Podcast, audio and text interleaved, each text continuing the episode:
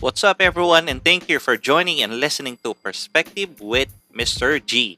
On our first episode of our podcast, like I said in our intro, I was an OFW for 18 years. OFW meaning Overseas Filipino Worker. So, our topic for today is about the life of an OFW. Okay, many Filipinos or all of us are wanting uh, for a brighter future and better life. Not only for ourselves, of course, but for our family. And others' mentality is the quick, quickest way to get out of poverty or from poverty is going and working abroad. But not all who goes abroad and work got the dreams that they wanted to be.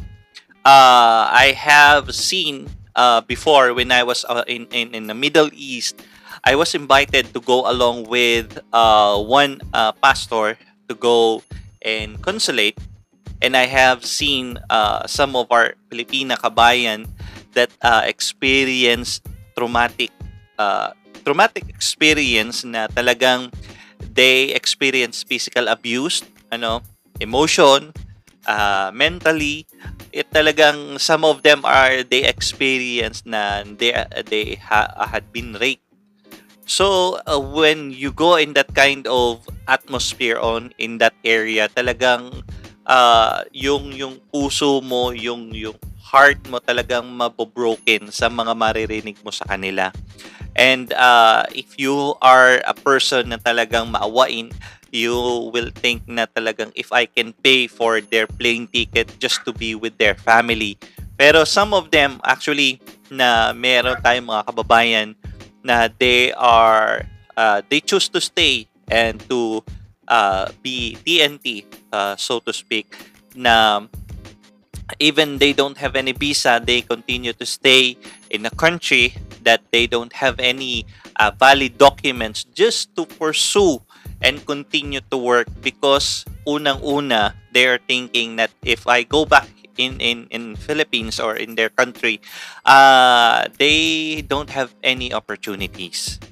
Ano and one of the reason I believe na some of us uh decided to go abroad and work abroad is because of lack of opportunities uh, some of us think na in in Philippines there are no opportunities.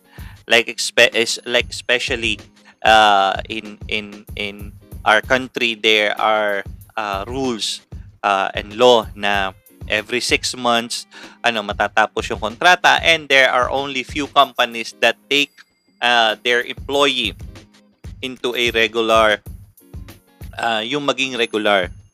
Kaya makikita natin na talagang some of them they're thinking to uh, some of us or, or, all of us we sort of speak na uh, nag-iisip tayo we uh, prefer to go abroad. Mag-abroad na lang tayo.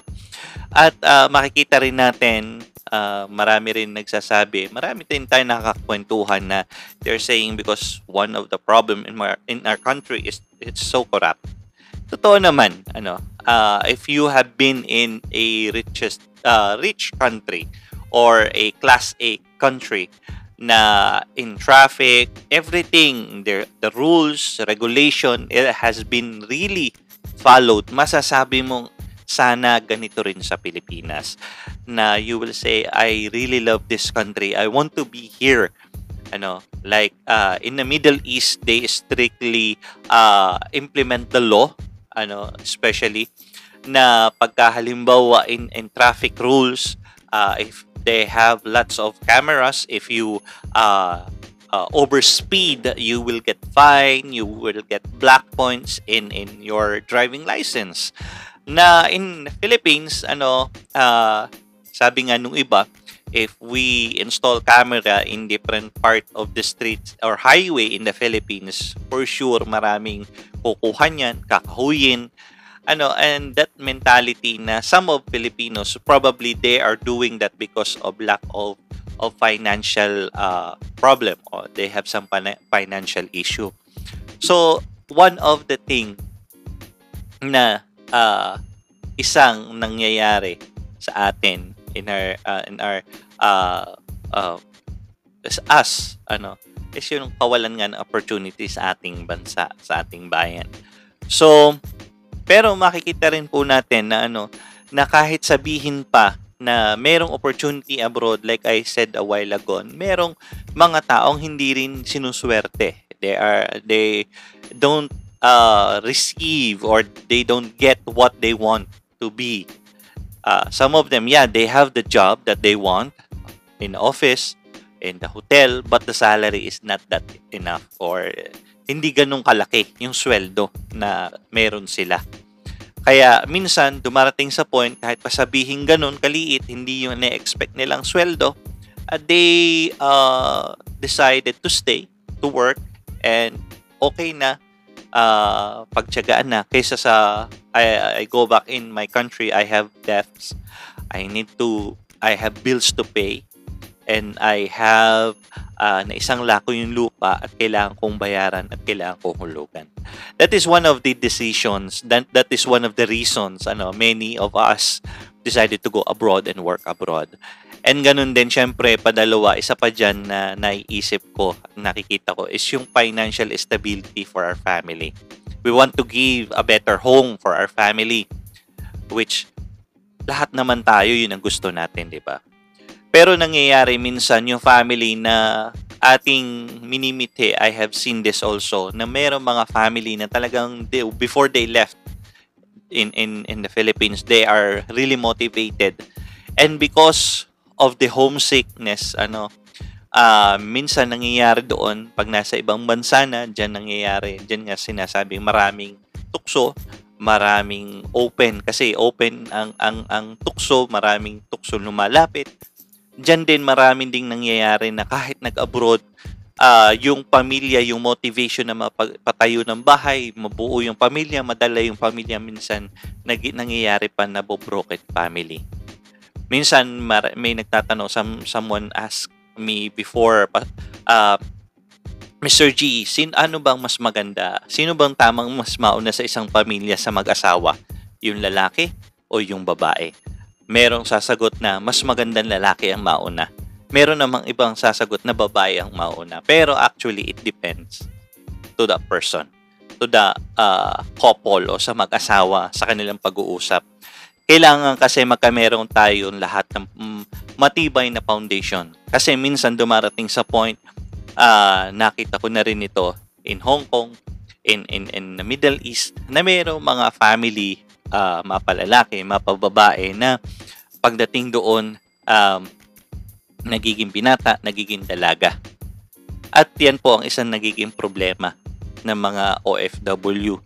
Uh, ah, hindi naman lahat natin sinasabi pero marami pa rin ako natutuwa and I, I am so happy to see some family na I have met before na they have they have this mentality they have this mindset that I want to bring my family here in the, this country. I want all of us here to to be here.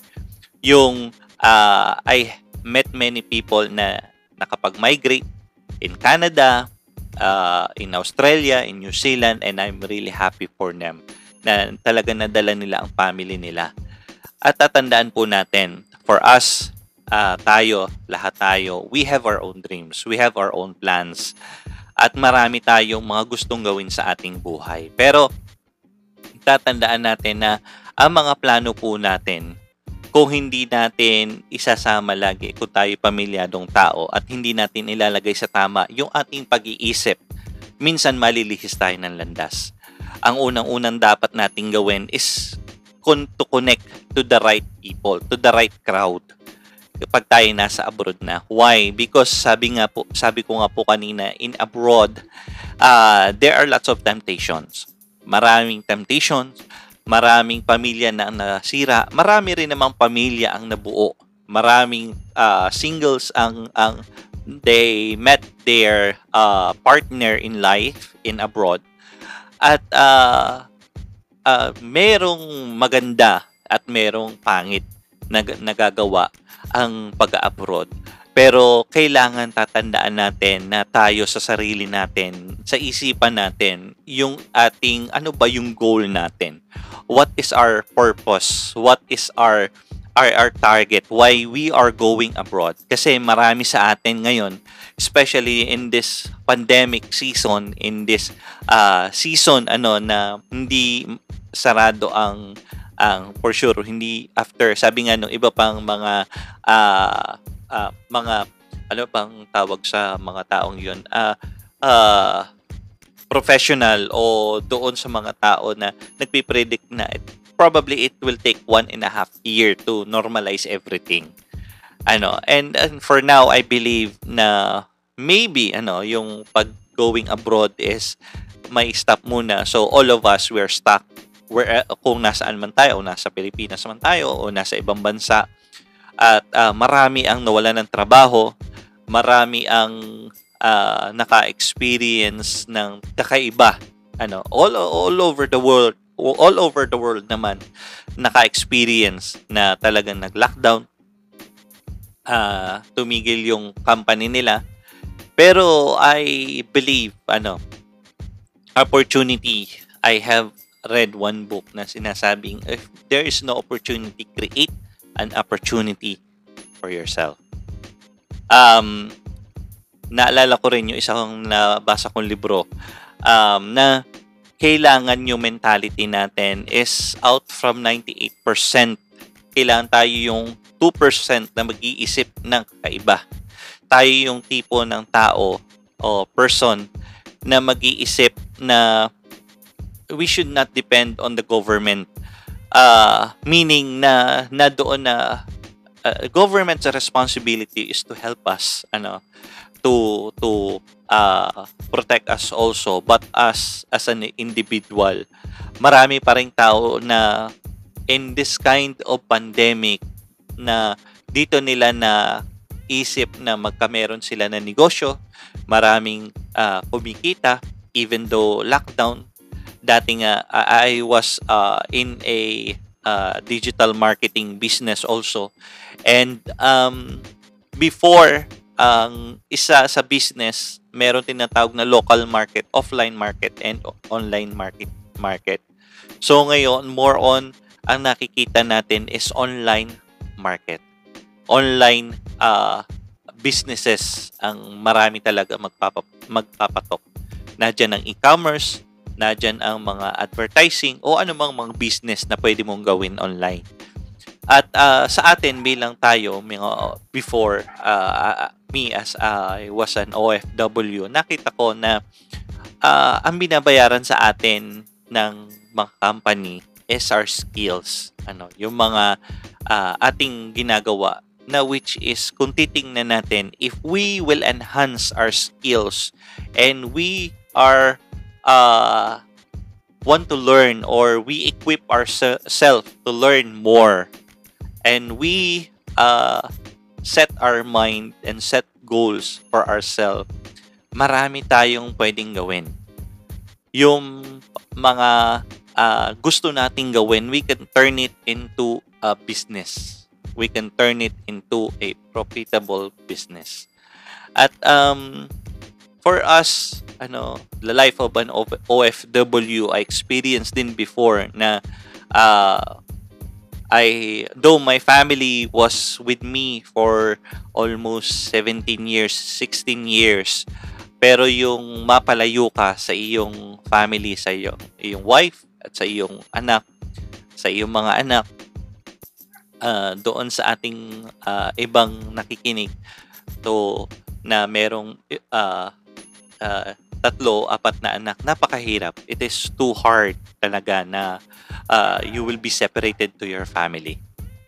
At yun ang talagang dati-dati I remember one time na merong kasabihan na sinasabing hindi na baling magutom, magka, uh, wag lang magkakalay, magkalalay, magkalayo, ano, wag lang maging magkakalayo. But now, uh, that saying na iba, ano at nasabi na hindi na baling magkakalayo, wag lang magutom. So makikita natin yung transition, yung evolving ng panahon. Kaya tayo, we need to learn from this uh, season. Ano ba ang kailangan nating malaman? Ano ba yung kailangan nating matutuhan?